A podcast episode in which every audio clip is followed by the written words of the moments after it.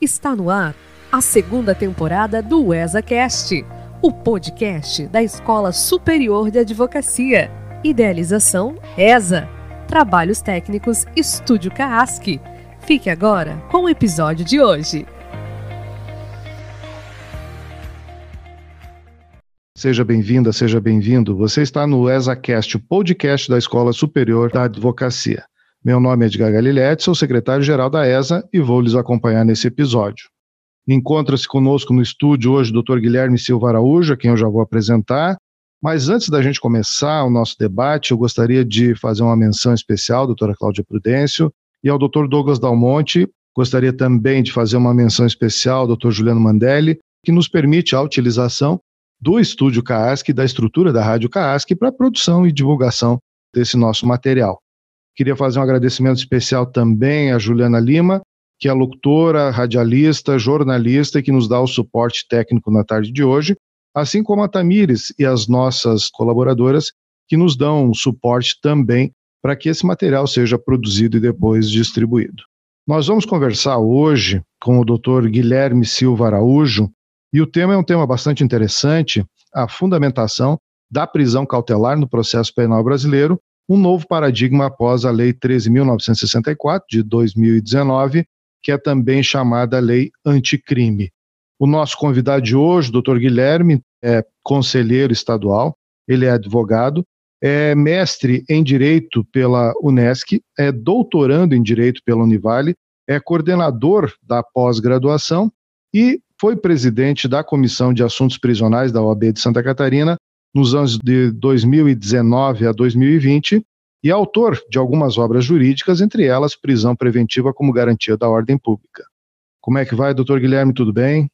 Tudo bem, Edgar, tudo certo por aqui. É um prazer estar participando do ESACast, esse, essa iniciativa é importantíssima para difundir conhecimento e tratar de temas importantes e atuais do direito. Um prazer estar aqui falando contigo e espero que seja uma, uma conversa proveitosa para todos que, que, vão ouvir depois o, o material. A gente vai falar hoje, então, sobre fundamentação da prisão cautelar. E nós temos agora um, um fato posterior, que é a Lei 13.964, ou seja, a Lei Anticrime, que veio trazer um pouco de algumas questões diferentes, enfim, um pouco mais de, talvez mais de objetividade na necessidade de fundamentação das decisões judiciais. Então, para a gente começar a nossa conversa, né, eu perguntaria o que, que, mudou nesse panorama. Né? Nós tínhamos, antes da, da lei anticrime, um critério geral aí, que era a garantia da ordem pública, muitas vezes ele, ele era utilizado como um fundamento genérico para fundamentação das decisões que deferiam prisão cautelar lato senso. E então, acho que para a gente começar, doutor, como é que a gente pode contextualizar de onde nós viemos e, e aonde nós chegamos? Uhum, vamos lá. Então, Edgar, antes da lei anticrime, no que diz respeito ao processo penal, nós tínhamos o que, o que a gente vem chamando de dever subjetivo de fundamentação. Então, eh, o magistrado, quando optava por qualquer medida cautelar, dentre elas as, as mais gravosas, né, prisão preventiva e prisão temporária, eh, ele estava submetido a um controle de fundamentação ou de critério de fundamentação bastante abstrato e subjetivo. Era aquele previsto no, na própria Constituição Federal, é, que estabelece que todas as decisões do Poder Judiciário devem ser fundamentadas e tudo mais, de forma bastante ampla, e também da, da própria redação antiga do 315, que estabelecia que toda decisão que decretar prisão preventiva deve ser fundamentada, motivada, só que falava isso de forma genérica. O legislador não estabelecia, então, o que era uma decisão adequadamente ou não adequadamente fundamentada. Então, se ficava numa discussão pouco produtiva e pouco objetiva do que era uma decisão suficientemente fundamentada ou não para restringir a liberdade de uma pessoa através de uma medida cautelar. A lei anticrime inclui, na realidade, o parágrafo 2 e os seus incisos 1, 2, 3, 4, 5 e 6, lá no 315, então acrescenta é, efetivamente um, um novo paradigma do que seria uma decisão não adequadamente fundamentada. Então, é, na realidade, não se disse o que é uma decisão é, adequada, porém se diz o que não é uma decisão adequada, fazendo com que o magistrado é, tenha balizas ou tenha parâmetros, tenha é, elementos é, mais objetivos para não decidir daquela maneira. É importante dizer que, apesar dessa previsão ser incluída no rol das medidas cautelares e, no meu ponto de vista, ter uma aplicabilidade bastante, bastante é, importante no que diz respeito às medidas cautelares, ela trata de todas as decisões. Então, o dispositivo, o 315, fala que todas as decisões, é, sejam elas interlocutórias é, ou mesmo sentenças, é, devem agora se submeter a esse novo modelo, esse novo paradigma, esses novos critérios de fundamentação. Então, de forma bem objetiva, a mudança é essa. Antes nós tínhamos é, uma norma que apenas dizia que as decisões deveriam ser fundamentadas, mas não explicava o que era uma decisão fundamentada ou não fundamentada, e agora nós temos a criação, então, de critérios é, de um não fazer, digamos assim, o que o juiz não pode fazer, como ele não pode agir ao é, decretar uma, uma medida cautelar, ou, ou qualquer outro tipo de, de, restrição de liberdade no processo penal. Né? Então, essa, essa é a mudança principal que nós temos nesse, nesse, nesse, nesse cenário da lei anticrime. Esse debate aqui, a gente pode ter assim, vários viés, mas eu queria ouvir do senhor, doutor Guilherme, enfim, a, a prisão cautelar, ela ainda, nos dias de hoje, é uma necessidade? Com a tecnologia, com a, a informatização do processo, com o uso de inteligência artificial, a prisão cautelar ainda é justificada? Bom, vamos, vamos lá. Então, é, tendo essa, essa, essa inovação legislativa que tenta, de alguma forma, controlar o decisionismo, né, para usar as palavras do professor Lenny Streck, no que diz respeito a, uma, a, um, a um modelo é, de, de, de, decisões proferidas, digamos assim, sem um mínimo de critério hermenêutico, a partir de uma perspectiva é, constitucional, enfim. Então, nós temos essa, essa, essa evolução que tenta, de alguma forma, realizar um controle é, de um problema que existe desde que nós temos o, desde que o Código de Processo Penal foi é, editado aí há, há, mais de 80 anos atrás. Então, o nosso Código de Processo Penal é sempre bom lembrar, né, Edgar, é de 1941, então é um Código de Processo Penal constituído sob a perspectiva da Constituição de 37, digamos assim, com uma problemática em densidade democrática, digamos assim, porque foi é, construído, forjado é, sob decreto né, de Getúlio Vargas, então, numa perspectiva é, com, com, baixa participação popular, participação é, até parlamentar, porque não, não, não tínhamos parla atividade parlamentar naquele momento, em decorrência é, do que uns chamam de golpe, outros de revolução, enfim, mas nós tínhamos, então, uma centralização do poder na mão do, do, do, do presidente na época, que montou uma comissão de juristas juristas na época, é, ali por, por, com alguns professores na época, e editou um código de processo penal que muitos dizem que tem uma estrutura muito parecida é, com o Código de Processo Penal fascista da Itália, que naquela época ditava, de alguma forma, esse modelo fascista. Então, o, o, o ministro da Justiça na época do, do, do, Getúlio Vargas era o Francisco Campos, que tinha como grande, digamos assim, referência intelectual, é, o Arturo Rocco, que era o ministro da Justiça do Mussolini, lá na, no, no, epicentro do fascismo. Então, o nosso Código de Processo Penal ele é constituído, construído, pensado, e alguns dizem inclusive, é mais rígido e com menos garantias do que o próprio Código Fascista dos anos aí 30, 40 na Itália. Então, esse é o primeiro ponto que a gente tem que partir. E a prisão preventiva que nós temos hoje, ela ainda é a mesma prisão preventiva de 1941. Nós só tivemos o acréscimo do, do, do requisito ordem pública, do fundamento ordem, desculpa, ordem econômica. É, originalmente, ele tinha três fundamentos. A, a, ela tinha a prisão preventiva, era, era cabível, digamos assim, em três possibilidades: risco à instrução criminal, risco de aplicação à lei penal, risco de fuga, enfim, uh, e risco à ordem pública. Então, esse conceito ordem pública, ele está, uh, assim como hoje previsto, desde 1941. Então, é um conceito que tem uma herança, é um conceito que tem uma, uma própria uh, estrutura histórica constituída num período bastante problemático. Então, esse é o primeiro ponto que a gente tem que, tem que entender. Além do problema histórico, da estrutura histórica do conceito, Edgar, a gente tem a própria deficiência semântica do conceito, ou seja, ou seja a dificuldade de você conceituar objetivamente o que, que, coloca ou não coloca em risco a ordem pública, ou seja, é, o que efetivamente, quem, qual acusado coloca em risco a ordem pública e qual acusado não coloca em risco a ordem pública. Então, hoje nós temos, como eu disse, quatro fundamentos que justificam a, a prisão preventiva, que é aquela medida cautelar mais, mais gravosa, porque ela não tem prazo determinado. A prisão temporária, ela, ela, digamos assim, tem um grau de problematização menor do que a prisão preventiva, porque ela pelo menos tem prazo. Então, olha, prisão temporária, é, ela tem, tem período, se passar aquele período não tiver razão, o sujeito é solto. Agora, a prisão preventiva, ela é decretada sem, sem prazo específico e a pessoa pode ficar um, um ano e meio, dois anos, dois anos e meio encarcerada, ainda inocente, aguardando julgamento. Então é, é surreal, porque assim, você tem uma restrição de liberdade que tensiona completamente com o princípio da presunção de inocência. Você está encarcerando uma pessoa, entregando a ela uma restrição de liberdade idêntica à de uma pena, porque, veja, hoje a pessoa presa preventivamente, ela vai para o mesmo lugar onde as pessoas condenadas vão. Ela fica submetida a uma mesma restrição de liberdade. Não há um, digamos assim, um standard de, de, de diferenciação em relação a uma medida cautelar de prisão preventiva e de uma prisão pena. Isso, isso é, um, é um ponto que, que, a gente, que a gente tem que tratar, porque o sujeito é preso preventivamente, ainda investigado, por exemplo, nem denunciado num processo,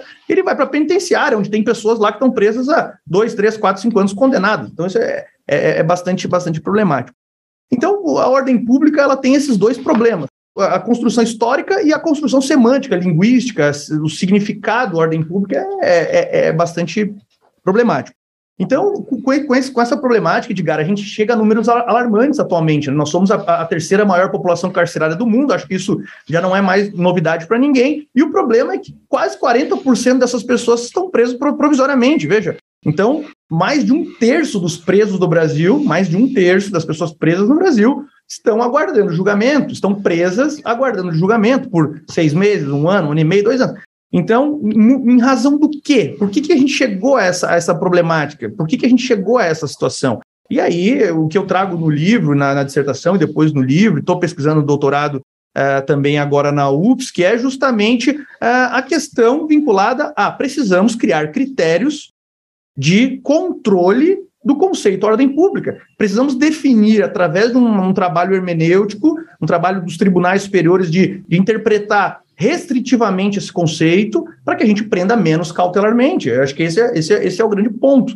Né? E aí precisamos fazer esforço. Vamos por qual lado? Vamos criar critérios legislativos do que realmente coloca em risco a ordem pública? Seria uma possibilidade, mas vamos assim legitimar um conceito que é problemático? Ou vamos então deixar para os tribunais superiores, através de um processo hermenêutico, dizer o que coloca em risco a ordem pública? Veja, Edgar, eu trago no meu livro casos de pessoas, por exemplo, que foram presas preventivamente por colocar em risco a ordem pública porque furtaram algo de é, 200 reais e o judiciário entende que essa pessoa precisa estar presa, ainda que inocente, porque ainda não condenada, por colocar em risco a ordem pública. Em outros casos, pessoas são soltas com crimes muito maiores. Já qual é o critério que nós temos, né? O sujeito tem que depender de qual juiz vai cair a causa, qual tribunal vai julgar, qual Câmara vai cair, porque uma Câmara vai entender a ordem pública de forma mais restritiva, outra Câmara vai compreender a ordem pública de uma forma mais abrangente. Então, é, é, um, é um, problema, um problema sério que nós precisamos urgentemente conversar e não só criticar, porque o que a doutrina mais antiga fazia era simplesmente dizer, olha, a ordem pública é um problema porque ela não traz exatamente o que, o que significa e, e, e ela, de alguma forma, se choca com, a, com o princípio da presunção de inocência. Mas nós não, não apresentamos soluções. Né? Então, a minha tentativa, óbvio, respeitando todos aqueles que já escreveram sobre o tema, ela é tentar oferecer aí um horizonte para o direito processual penal brasileiro no que diz respeito a caminhos que a gente possa, enfim, seguir para tentar diminuir, de alguma forma, esse encarceramento provisório, que é problemático, né? Bastante problemático. Eu colocaria a questão agora, que para a gente já nos aproximar um pouco mais do tema, né? Tu falaste aí que temos um número grande de pessoas que estão encarceradas sem que haja uma, uma sentença. E isso também quer me parecer que é um contrassenso, e aí é o gancho que eu quero fazer, com a emenda 45, que criou lá no inciso 78 do artigo 5 da Constituição, ela inseriu a ideia de razoável duração do processo. Então, quando você me diz aqui, bom, nós temos pessoas aí que têm um ano, um ano e pouco aí de prisões preventivas sem que tenha uma definição sobre sua culpabilidade, isso me soa assim bastante preocupante, porque a ideia da razoável duração do processo e tudo aquilo, todos aqueles conceitos que inspiraram né, a reforma do judiciário em 2004, era justamente ao contrário daquilo que a gente tem.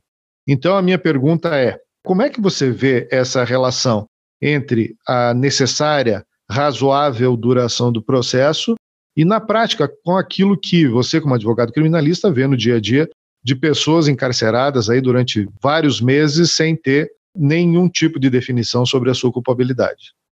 Então, eu acho que justamente é, há uma opção de, de, de, de boa parte da, da magistratura por aplicar a prisão cautelar, ainda que é, haja essa tensão entre esse, esse, instrumento e o princípio da presunção de inocência, muitas vezes acreditando que essa medida cautelar, Edgar, vai servir como uma espécie de antecipação de culpa, considerando que, se o sujeito ficar solto, haverá muito provavelmente um longo período até o trânsito em julgado. Então há essa compreensão é, muitas vezes do, do, da comunidade jurídica de que se o acusado estiver preso preventivamente, o processo tende a caminhar de forma mais veloz, de forma mais efetiva. E se estiver solto, pela própria quantidade de processos que nós temos no judiciário, acaba deixando de ser prioridade para o andamento dos tribunais, dos fóruns, e acaba sendo um processo que se arrasta durante dois, três, quatro, cinco, seis anos, dez anos, então, considerando todos os recursos. Então, a, a grande questão é, sim, o processo penal brasileiro, ele, ao fazer opção por um modelo é, burocrático, um modelo é, muito escrito e pouco verbal, pouco oral, um modelo ainda um, um ranço inquisitório muito grande, porque, como eu disse, constituído num período é, digamos assim, é, é, aspirações democráticas bastante, bastante limitadas, o nosso processo penal é um processo muito ruim, é muito, ele é muito travado. Enquanto outros países estão se movimentando para trazer um processo penal é, com uma carga de oralidade muito maior, com, com uma, uma eficiência em termos de velocidade, e não eficiência em termos de quantidade de condenação, mas eficiência quando eu falo fala eficiência no que diz respeito a realmente um processo que garanta o contraditório, garanta ampla defesa, que, que permita que o Estado entregue uma punição para a vítima e, uh, desculpa, para o acusado, mas dê uma satisfação para a vítima também, como, por exemplo, o Chile recentemente passou por uma grande reforma de realmente instituição de um sistema acusatório é,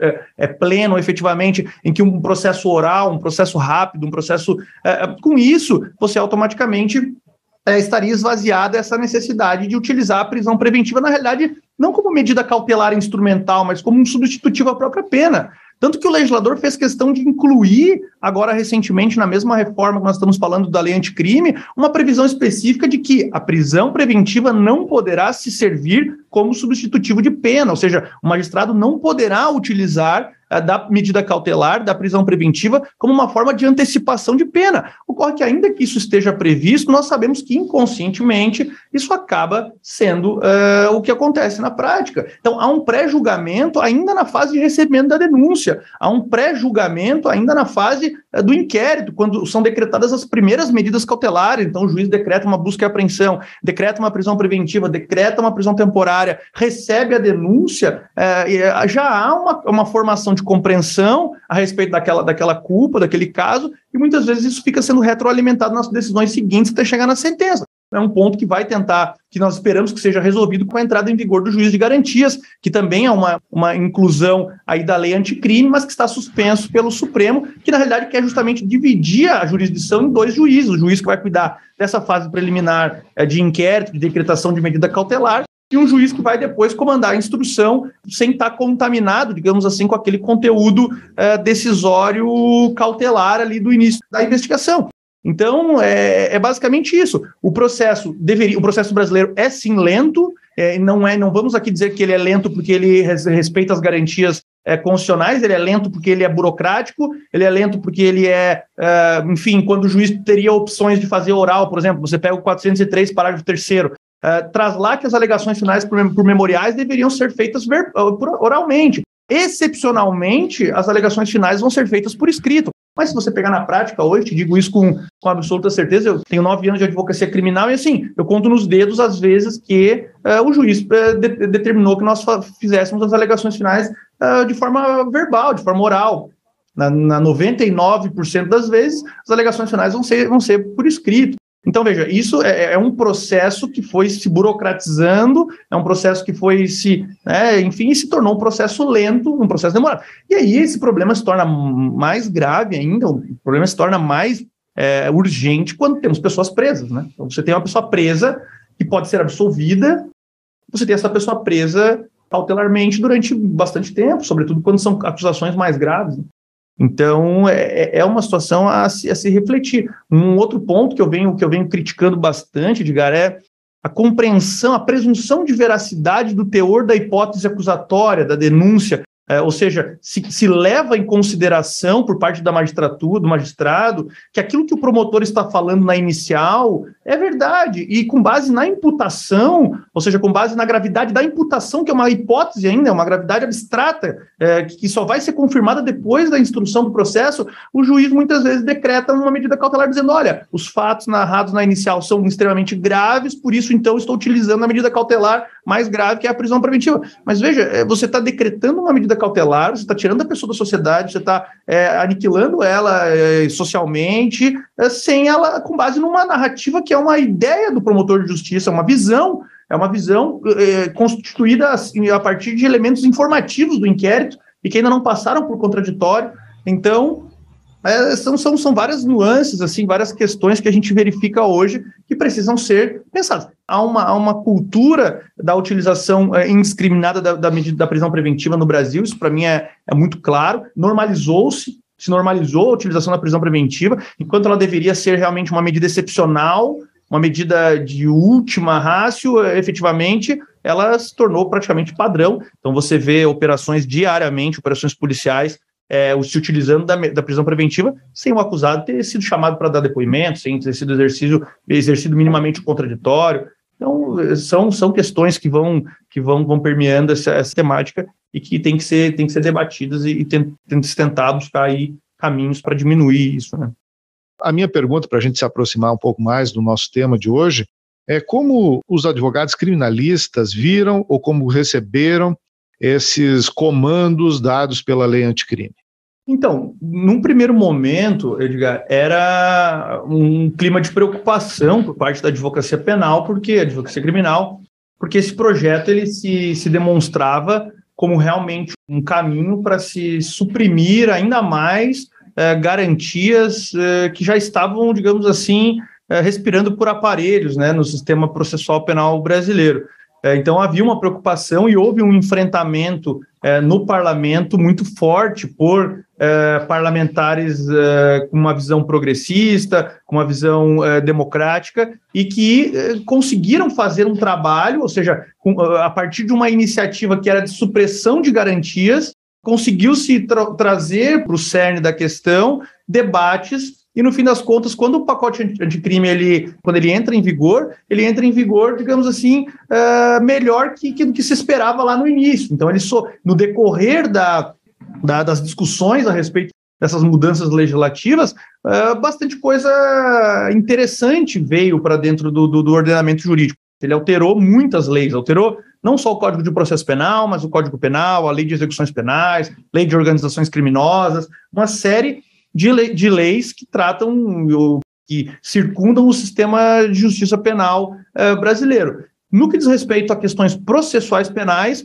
eu, eu, eu, falo sem, sem medo, Edgar, que ele trouxe vários avanços, né? como o juiz de garantias, quebra da cadeia de custódia, né? ou seja, estabelecendo que a, a, deve haver um parâmetro de cuidado com a coleta, armazenamento, transporte, é, e, enfim, e documentação da prova, que era uma coisa bastante abstrata no Brasil antes, se, se colhia a prova de qualquer forma, então a lei anticrime traz a cadeia de custódia como uma exigência, é, há um próprio acordo de não persecução penal, então a possibilidade de, de, de se estabelecer um acordo entre Ministério Público e acusado. São, são questões que vieram para, de alguma forma, aperfeiçoar o sistema, o sistema processual penal. Por outro lado, ele traz aí questões bastante problemáticas, como, por exemplo, é, o aumento dos critérios de tempo para progressão de regime, lá na Lei de Execuções Penais. Então, estabelece ali critérios bastante não razoáveis ou irrazoáveis para progressão de regime. Então, é uma lei, eu não posso dizer que é uma lei boa, mas é uma lei que trouxe retrocessos, mas trouxe também alguns avanços, né? Então, ela trouxe como retrocesso também a possibilidade de prisão automática é, após sentença do tribunal do júri, ainda que pendente recurso de apelação. Então, algo que era um entendimento jurisprudencial bastante isolado de um ou outro ministro do Supremo, ou seja, que permitia, com base no princípio da soberania dos vereditos, que a pessoa que é condenada pelo júri seja presa imediatamente, ainda que esteja solta durante todo o processo. Então, isso, isso inclui, foi incluído pelo pacote, pela lei anticrime. Enfim, assim, é, é, são questões que, que, que, problematizam com o próprio princípio da presunção de inocência, né? Ou seja, a pessoa ainda tem recurso de apelação, tem recurso especial, extraordinário para discutir, mas ela é presa imediatamente, sem requisito de medida cautelar, ela é presa partir de execução provisória da pena, quando condenado a uma pena superior a 15 anos, né? Então o juiz pode é, utilizar desse expediente. Então, veja, a lei traz pontos positivos e negativos. A própria audiência de custódia, que era já uma construção através de, de, de, resolução do CNJ e dos pactos internacionais, mas que não estava positivado ainda, vem através do, da lei anticrime.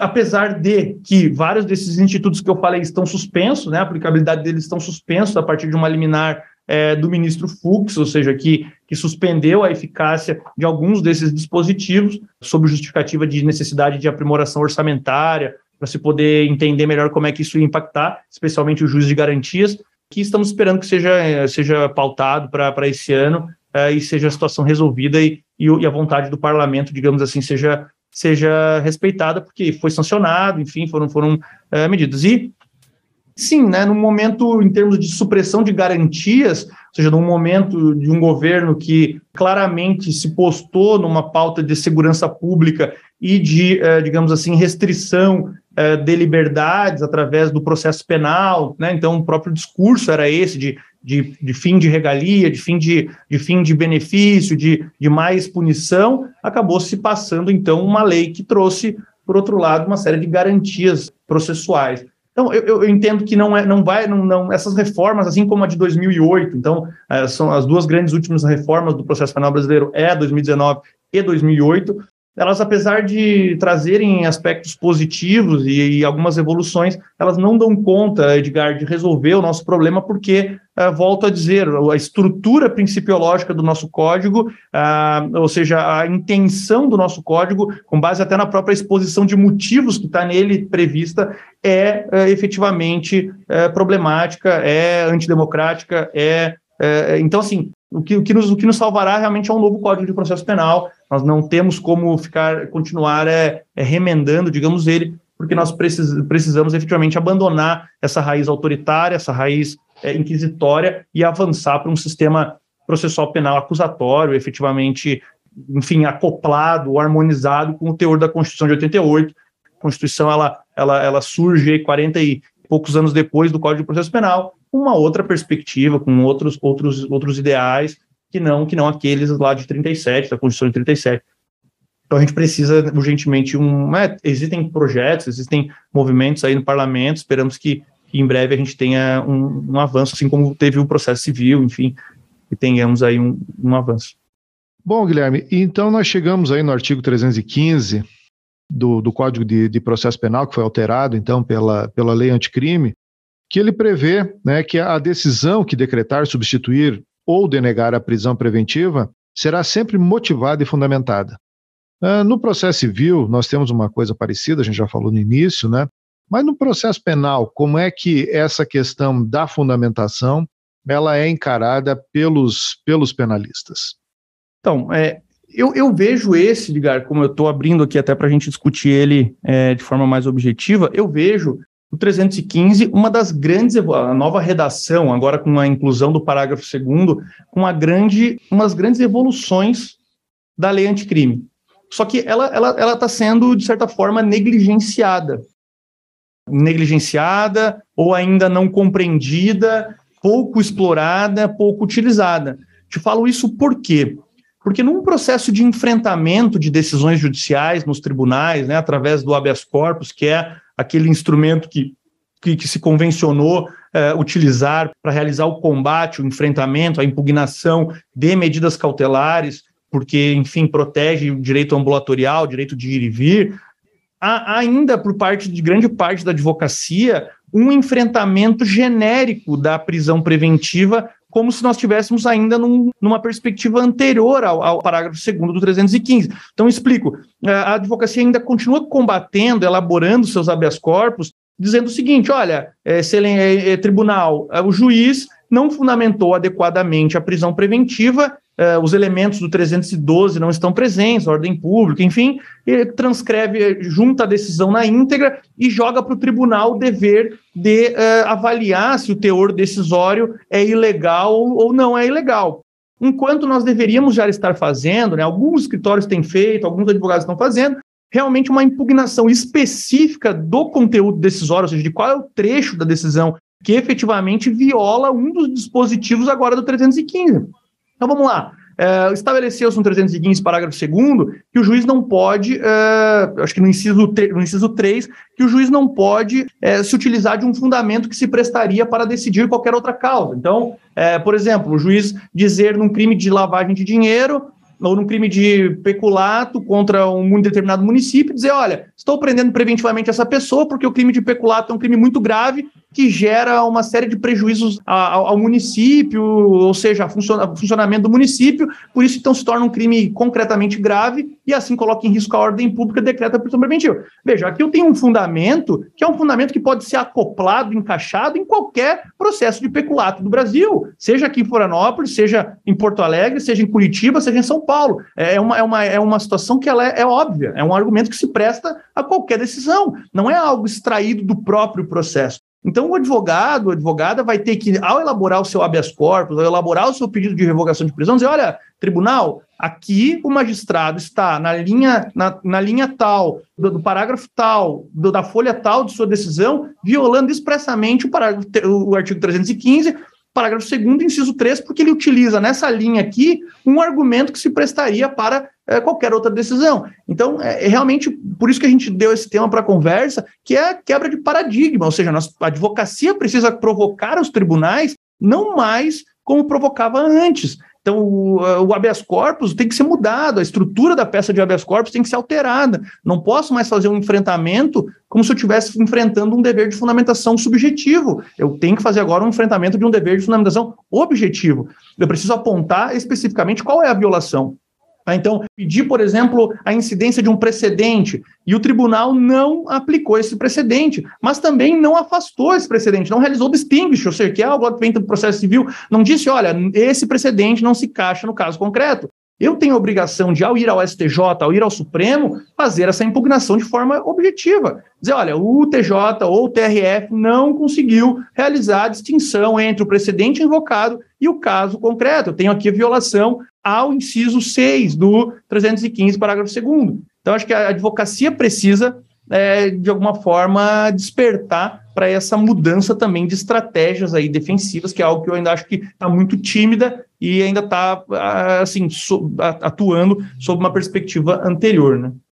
Eu não sei se no processo penal tem um, um dispositivo semelhante, mas o artigo 932 do Código de Processo Civil, que trata dos poderes do relator, ele prevê que o relator tanto pode dar provimento a um recurso, como pode negar provimento a um recurso, a depender da forma como o paradigma foi, foi aplicado. Se a sentença deixou de aplicar, dá provimento ao recurso, e se o, o recurso está tentando contrariar um precedente, então nega-se provimento ao, ao, recurso, ou seja, o julgamento pode ser monocrático pelo relator sem a necessidade do, do julgamento colegiado.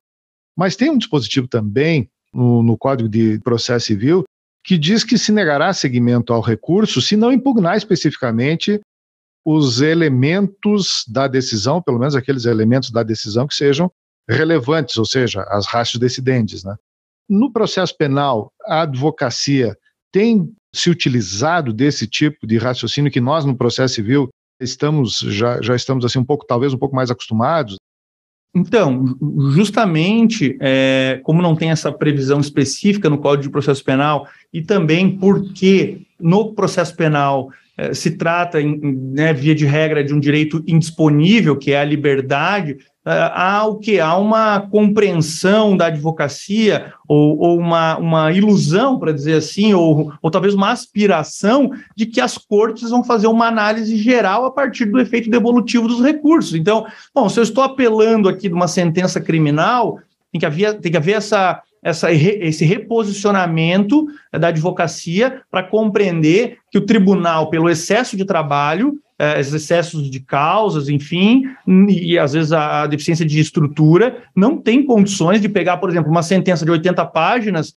é, se o advogado, na sua apelação, não impugnar exatamente qual é o momento, qual é a página, qual é o, o a linha, qual é o parágrafo que está a ilegalidade, é deixar para o tribunal fazer uma análise completa disso aí. Vai passar muita coisa, vai passar muita coisa. Então, eu entendo que a advocacia criminal ainda não está acostumada, ou pelo menos assim, a maioria da advocacia criminal, obviamente, até porque é, um, é, é, uma, é uma alteração legislativa recente, então a advocacia criminal ainda está se adaptando com isso, mas que ela precisa, digamos assim, é, despertar para esse novo paradigma e começar realmente a fazer uma impugnação específica, sobretudo, especialmente, quando se fala de liberdade. Por quê, Edgar? Porque quando eu estou falando de apelação, eu estou falando de sentença, eu ainda tenho, pelo menos teoricamente falando, o efeito devolutivo. Então, quando eu estou falando, por exemplo, de, de, de, uma impugnação de uma sentença que condenou meu cliente a uma pena, em tese, pelo menos de acordo com uma perspectiva assim teórica, o efeito devolutivo leva a matéria toda para o tribunal. O tribunal teria é, uma, um dever de apreciar, como não tem essa previsão no processo penal da necessidade de impugnação específica no processo civil, então, em tese, a, matéria é toda devolvida para o tribunal e o tribunal deveria apreciar se, ela, se essa sentença, ou seja, fazer uma reavaliação geral da sentença para verificar se a sentença adotou ali critérios é, corretos, digamos assim. Só que, sobretudo nos habeas corpus, o habeas corpus não tem efeito devolutivo, o habeas corpus não é recurso, né? Temos que lembrar que habeas corpus é ação autônoma, ela é, cria uma nova relação processual processual, não, não é mais uma fase de um processo, ela, ela é uma ação autônoma de impugnação que vai gerar uma nova relação processual, que tem um objeto específico, que não é o objeto principal da ação penal, é um objeto vinculado à tutela da liberdade uh, que, que foi em tese violada, e no habeas corpus nós precisamos realizar uma impugnação específica. Então, justamente porque eu tenho aqui o que? A existência de um ato coator. E eu preciso estabelecer onde está a coação. Preciso estabelecer em qual momento daquela decisão de 4, 5, 6, 10 páginas está a coação.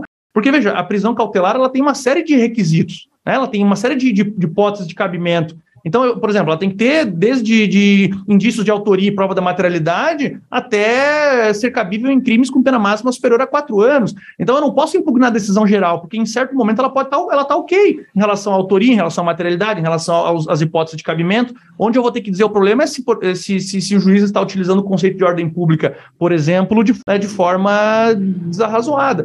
Então, é preciso que a advocacia se atente para isso, compreenda que é, na sua peça de habeas corpus é, é, necessária a impugnação específica do trecho da decisão que decreta, que mantém, que não defere pedido de, de, de revogação de prisão preventiva. Então é algo que eu tenho falado, eu estava esse final de semana dando um curso, inclusive em Brasília, é, sobre atuação em tribunais superiores, né, STJ e STF, para criminalistas, é, e a gente discutiu muito isso é, sobre o modelo de abordagem. Antes de 2019, eu pegava o meu tópico da, do meu habeas corpus e dizia assim, ó, Excelência, a decisão do primeiro grau decretou a prisão preventiva de maneira ilegal, porque não adotou os critérios da Constituição Federal, do Código de Processo Penal, conforme se vê. Transcrevia a, a decisão inteira, ou juntava a decisão inteira, e, e rezava para que o tribunal lesse a decisão inteira e fizesse a, aquele controle de legalidade. Agora eu tenho que dizer, olha, Excelência, eminente relator, tribunal, o juiz de primeiro grau, no, na parte tal da decisão, violou expressamente o 315, parágrafo 2 inciso 3, inciso 4, inciso 5. Já na linha tal, ela violou o inciso 6, porque não, não, não, não é porque utilizou precedente que não está alinhado com a causa. Enfim, então é, é, dever da advocacia. Dá mais trabalho? Dá muito mais trabalho, né? Se você antes fazia uma, você podia fazer uma, uma, peça de habeas corpus geral, meio modelão, e utilizar para todos os casos. Aí você deixava para o tribunal fazer a análise se aquela prisão ela era legal ou não. Só que o índice de êxito acabava sendo um índice é, baixo. Né? Agora a advocacia tem na sua mão aí um, uma estratégia é, que dá mais trabalho, que exige dá muito mais tempo, né? né? Mas eu acho que vai, vai, vai ao longo do tempo. O Supremo já está fundamentando com base nos incisos, então já temos precedentes que não dizem mais, olha decisão não é fundamentada com base no 315 caput, mas já fala os, um dos incisos, olha, essa decisão violou expressamente o inciso 1 ou 2 ou 3 ou 4 ou 5 ou 6. Então a advocacia precisa também, é, dessa forma, começar a, a, a, proceder. Eu vejo assim que existe uma ordem aqui no, no artigo 315, né, sendo que no, no parágrafo 2 do artigo 315, né, sendo que os incisos primeiro e segundo eles é, exigem uma atividade interpretativa né, um, um raciocínio hermenêutico do juiz e não apenas que ele, que ele decida sem explicar os motivos pelos quais está decidindo. Mas eu acho que no inquérito isso é muito mais complexo, né? Porque o juiz é. tem que fazer, é, o juiz tem que fazer um raciocínio muito mais, muito mais complexo aqui para explicar, bom, dos elementos que ele já tem, que são indiciários no, no momento da investigação, o que, que o autoriza a dizer que tal e tal conduta foi, foi praticada. Assim como o inciso segundo, né, que é a questão do, do emprego de conceitos jurídicos indeterminados sem explicar o motivo concreto de sua incidência no caso concreto. Como é que o juiz vai, de, vai dizer, por exemplo, que a, a ordem pública foi violada se ele não me dá um conceito de ordem pública? Você me corrija se eu tiver errado, né? Mas a partir daqui, eu acho que a exigência, né, a inclusão desses dispositivos aqui na, na lei, né, especialmente no Código de Processo Penal, está a indicar a exigência de decisões muito mais bem fundamentadas por parte do juiz. É, nem, nem entrei na questão dos precedentes ainda, que eu acho que é, é uma outra parte aqui que a gente já vai falar, mas só se a gente tomar esses dois primeiros incisos aqui, a gente já tem uma, uma boa noção do que, do que é exigido de uma decisão judicial penal para que ela seja considerada fundamentada. E, e, é comum a gente ver o juiz apenas indicando o artigo de lei, apenas fazendo referência ao princípio do, da confiança no juiz da causa, à, à ordem pública para justificar uma pena de prisão. Então eu queria saber da sua opinião, enfim, como é que você vê doravante aí, como é que é, deve ser a postura do advogado criminalista em relação a pelo menos esses dois primeiros incisos aqui.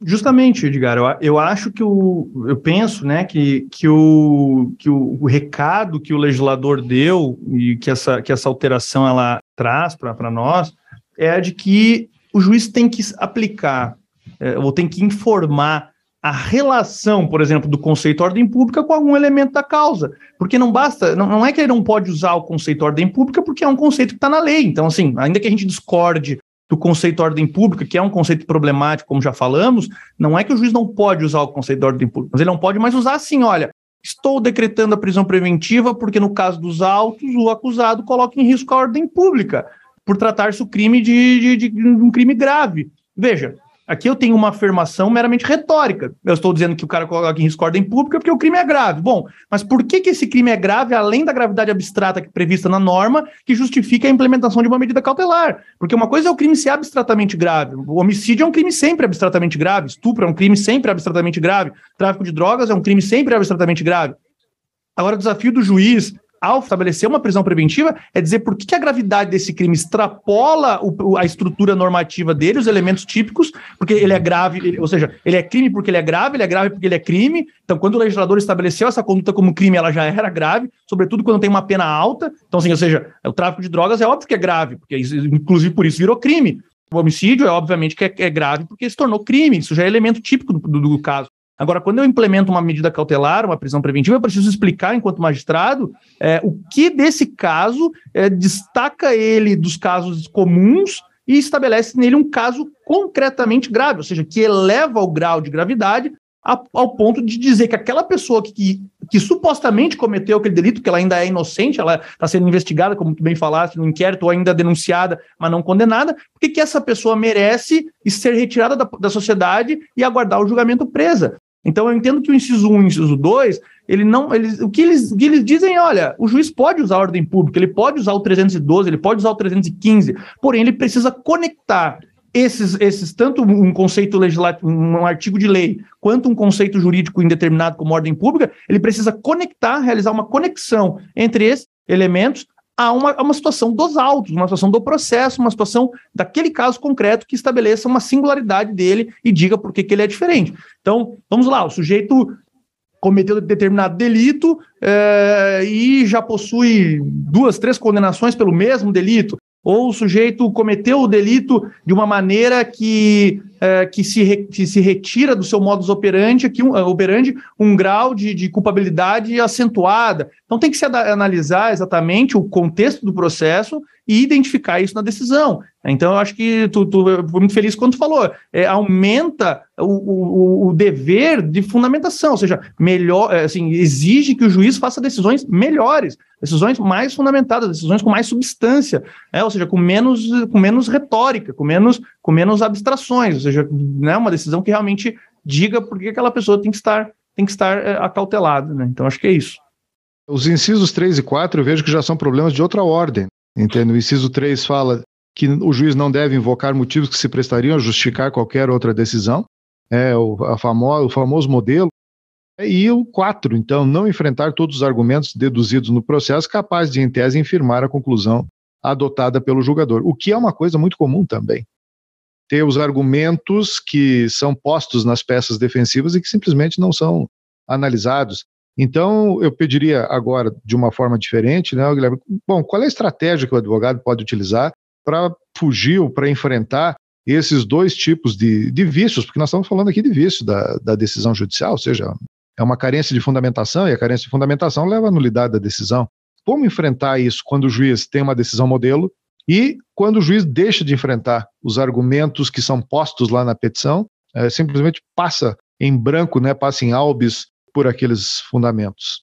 Então, assim, é, na, mesma, na mesma linha do que, eu, do que eu mencionei antes, considerando que nós temos no processo penal quatro degraus, digamos assim, de discussão de decisão, então um pouco diferente do processo civil, em que você tem o primeiro e o segundo grau como os grandes locos de discussão, e depois você tem o STJ e o STF em causas muito excepcionais, é, é, sobretudo através, tendo em vista os, os digamos assim, os, os limites de, de, admissibilidade, os filtros de admissibilidade, você vai ter o mandado de segurança como um instrumento é, para casos excepcionalíssimos, e diferente disso, no processo penal, você tem o HC com uma, uma possibilidade de conhecimento da matéria muito mais ampla no STJ e no STF ainda que é, de forma profilática, de forma substitutiva. Você pode levar matéria para o STJ, para o STF, constantemente com habeas corpus substitutivo, né? Então você tem uma matéria que seria enfrentada mediante recurso especial, mas você entende que aquela, que aquela matéria ela, ela se demonstra como uma flagrante ilegalidade que deve ser conhecida inclusive de ofício, você consegue levar essa matéria até o STJ, até o Supremo em habeas corpus. Então, então nós temos na advocacia criminal quatro é, espaços de discussão. O primeiro grau, é, o segundo grau, STJ e o STF. Então, o advogado criminal é, contemporâneo não, não consegue desenvolver uma advocacia de resultados se ele não estiver atuando no STJ e no STF. É, enfim, assim, com a nossa, nossa atual sistemática, a gente muitas vezes vai ter o TJ como uma tentativa de, de fazer cessar aquela ilegalidade, mas sabendo que se dali a coisa não, não, não for reconhecida, nós vamos ter que subir para o STJ e o STF em suprir em habeas corpus. Então, considerando isso, Edgar, vamos lá. Se você fez um pedido de revogação de prisão preventiva trazendo vários fundamentos, vários argumentos, tanto de ordem fática quanto de ordem jurídica, é, pedindo a substituição por uma medida cautelar menos grave, estabelecendo que seu cliente é, tem residência, tem, tem família constituída, é primário, tem trabalho, enfim, registrado, não coloca em risco a ordem pública e tal. O juiz vai lá e decide de forma é, padronizada, dizendo: olha, doutor, que eu não tenho, não tenho dúvidas de que a prisão tem que ser mantida e tal. E, não, só que não, não, não, não enfrenta, digamos assim, os parágrafos que você que você acionou, digamos assim, provocou. O que é o caminho? O caminho é você, no seu habeas corpus para o tribunal, alegar que nesse caso houve violação expressa ao inciso 4 que nós acabamos de ler, que você acabou de ler. Inciso 4 que fala especificamente sobre o juiz não uh, enfrentar todos os argumentos do processo. Então, cabe ao advogado, na sua peça processual de habeas corpus, volta a dizer, não mais falar, olha, aqui há uma decisão ilegal que viola o 315. Não, vai dizer, olha, é tribunal, é relator, eminente relator. Nesse caso, a defesa argumentou tal, tal, tal coisa na, no evento tal, na petição tal. Só que uma, o juiz de primeiro grau, conforme está aqui na decisão, não abordou nenhum desses temas. Ou seja, o juiz, no caso dos autos, não enfrentou todos os argumentos trazidos pela defesa. Por isso, essa decisão é nula. Essa decisão que decreta a prisão preventiva é nula, porque viola expressamente uma previsão específica de dever de fundamentação. Ou se o juiz, por exemplo, usar esse, esse mesmo. É claro que aí vai depender do Tribunal de Justiça dizer: olha, não, o juiz ele aqui enfrentou um tópico tal, não com as palavras que o senhor sustentou, mas ele, ele abordou esse tema. Bom, tudo bem. Ou, ou o tribunal vai dizer, não, ele não é obrigado a, a, a, Não, como assim ele não é obrigado? A lei está falando que ele é obrigado. Então, se o tribunal chancelar essa ilegalidade, aí você vai para o STJ dizendo, olha, o tribunal... Então, montar a cadeia decisória, e aí eu acho que é um grande, uma, uma grande questão bem prática, assim, de estruturação dos hábias, né?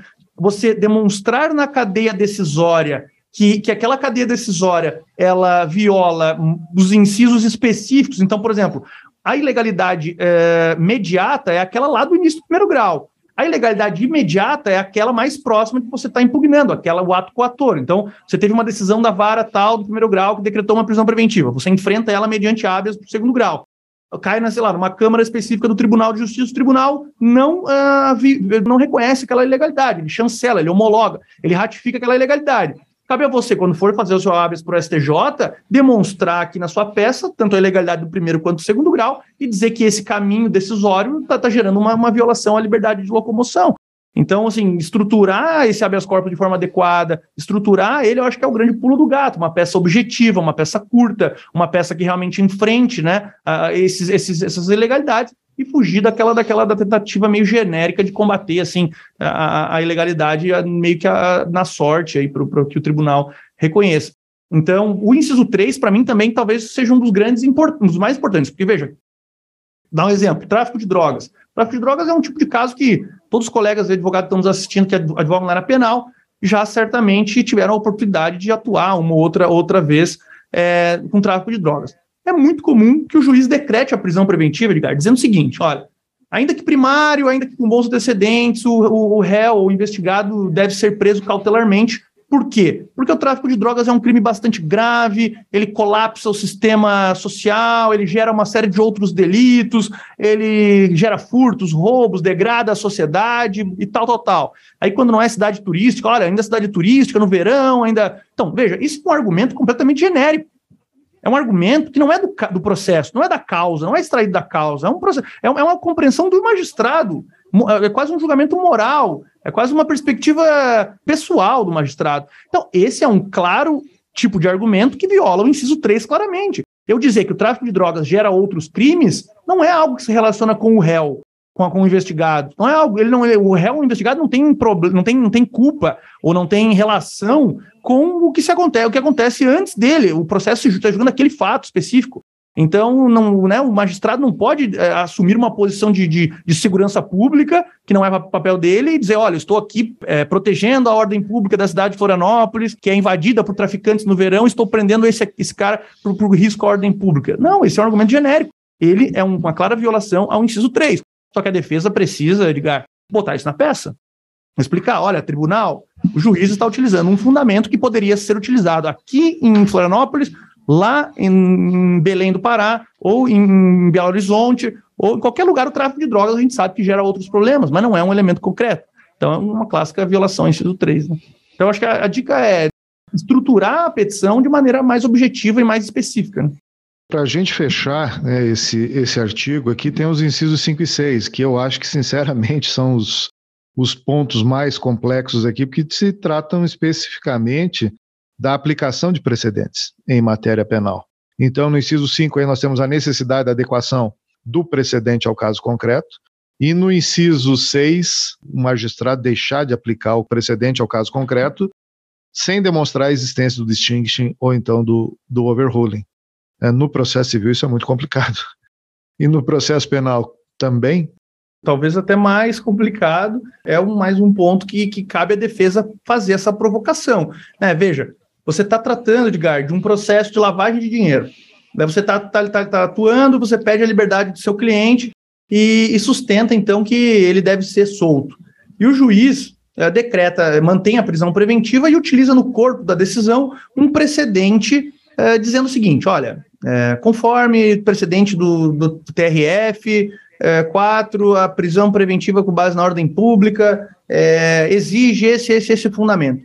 E aí ele traz ali como, como caso, paradigma, um caso de tráfico de drogas, por exemplo, ou de roubo, ou de estupro de vulnerável, enfim, traz um outro caso que não tem qualquer relação, é, materialmente falando, com aquele que ele está julgando, ou que ele está decidindo, só para ele justificar a necessidade daquela prisão. Ainda que se trate da mesma modalidade de medida cautelar, o caso não tem relação, não tem como você fundamentar uma prisão preventiva, num caso de lavagem de dinheiro, com um precedente de um delito de estupro de vulnerável. É óbvio que, que você está aqui é, utilizando um precedente não adequado, não relacionado, sem qualquer correlação com a causa. Então, é, o, o, inciso 5 obriga, ou pelo menos estabelece, que os magistrados, magistrados, apliquem precedentes alinhados é, adequados e que digam é, que, que casos semelhantes àquele que está sendo, tá sendo apreciado, é, a prisão preventiva foi mantida. Então vamos lá, um delito de, de, de mais uma vez, de, de, tráfico de entorpecentes. Que o seu cliente, por exemplo, foi preso com um quilo de maconha e o juiz vai lá e utiliza um precedente em que o acusado foi preso com 50 quilos de cocaína, por exemplo. Olha, a prisão preventiva foi mantida em caso semelhante uh, pelo STJ, um caso de tráfico, tal, tal, tal. Aí você entra no acórdão né? Você vai pegar a emenda, você vai pesquisar e você vê que o caso trata de 50 quilos de cocaína, ou seja, um grau de reprovabilidade, a causa muito mais grave do que aquela que está sendo julgada. Então, acho que esse é o ponto, né?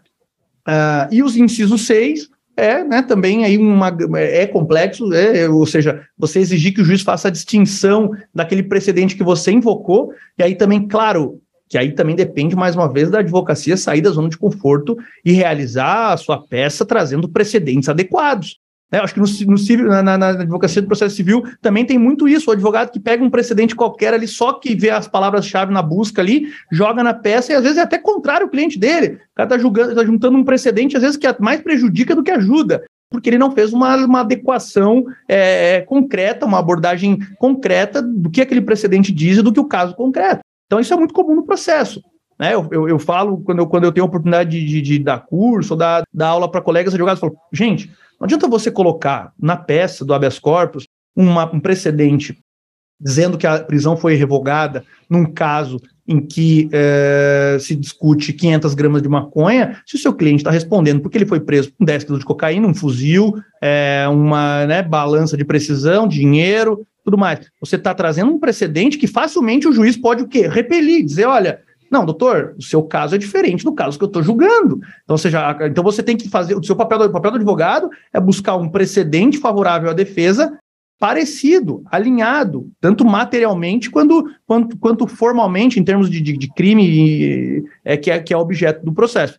Então, é isso, são dois incisos também complexos que a, que a advocacia precisa aprender a utilizar, Todos esses seis são, são seis grandes armas, Edgar. Eu acho que são seis instrumentos importantes para que a advocacia possa, possa combater e tentar, enfim, construir aí uma nova, um realmente um novo paradigma decisório eh, nas medidas cautelares. É difícil, acho que é um grande desafio, eh, não, não é, é um caminho longo pela frente, mas não, mas a gente precisa tentar, precisa, não pode, a gente tem que acreditar, não adianta dizer, ah, eles não vão analisar, não vão fundamentar, por isso eu vou continuar fazendo o meu modelo aqui, impugnando genericamente o 315, como era antes e tal.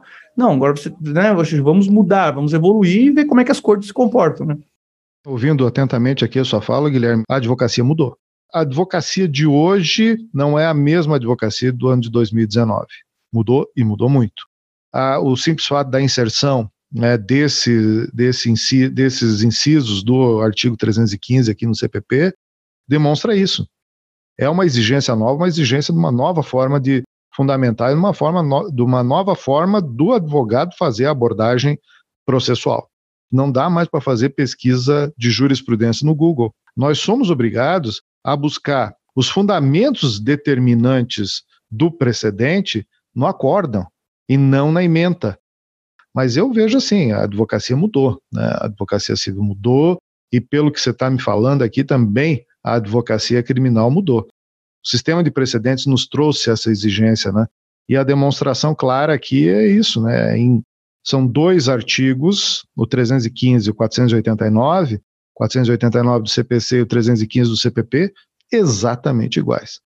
Então, Edgar, é, em relação ainda ao, ao, tema principal da nossa fala, eu acho que tua, a tua contribuição ali ela, ela, ela é bastante pertinente em alertar tanto os advogados é, jovens que, que, estudaram muitas vezes sob a perspectiva é, anterior, o paradigma anterior do, do, Código de Processo Penal. Então, a pessoa que se formou nesse meio termo, nesse meio tempo da pandemia e acabou, às vezes, não tendo uma atenção necessária para essas alterações 315, precisa é, estudar realmente esse dispositivo, entender como que, que, os tribunais estão se comportando em relação a esse dispositivo, como que a doutrina mais recente e, e, e tem se posicionado em respeito a, a isso. Não adianta mais achar que, que, que aquilo que foi aprendido sob a perspectiva anterior do regime de cautelares ainda está vigente, porque mudou. Os estudantes que estão hoje na graduação já têm essa possibilidade de, de ver nos bancos acadêmicos é, essa nova realidade e já vão se formar nessa perspectiva. Aqueles que são formados há mais tempo, que já estão no exercício aí no campo de batalha há mais tempo, precisam entender que, que a atualização é essencial,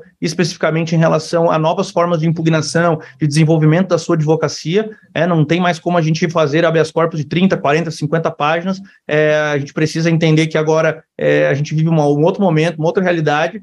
Os tribunais são cada vez mais peças, né? Então, acho que a nossa fala aqui ela, ela é no sentido de dizer Sim, nós temos uma alteração legislativa relevante, ela precisa ser percebida, precisa ser estudada, precisa ser aplicada e, precisa, e precisamos encontrar é, soluções e estratégias para é, efetivamente é, constrangermos epistemologicamente, para assim dizer, os tribunais para que se manifestem sobre essa, essa, nova, essa nova perspectiva. Tá? Então, é isso aí.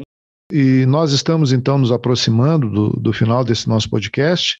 E eu deixo então a palavra livre, Guilherme, aí para você, né, se tiver alguma coisa que eu não tenha perguntado, se alguma coisa passou em branco aqui, né, ou então utilizar o microfone aí da forma que, que achar mais conveniente.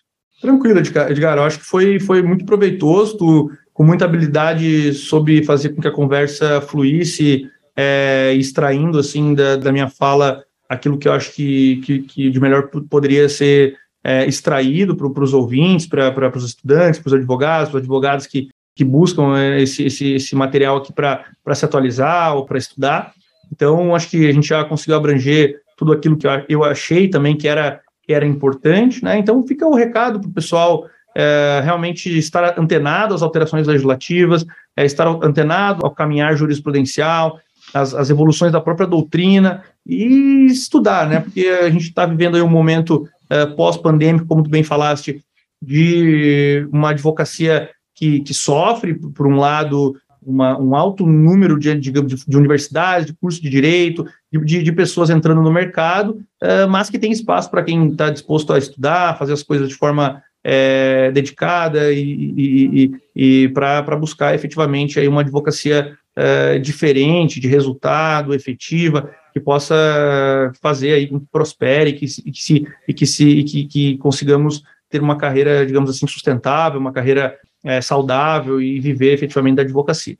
Então, o recado é esse, né? Estou à disposição de todos. Quem quiser é, entender um pouco mais a, a, minha pesquisa, as conclusões que eu chego em relação à garantia da ordem pública, especificamente, como fundamento da prisão preventiva é, o meu livro está disponível aí nas plataformas, enfim, na Amazon, Casas Bahia, na, na própria site da editora e mais.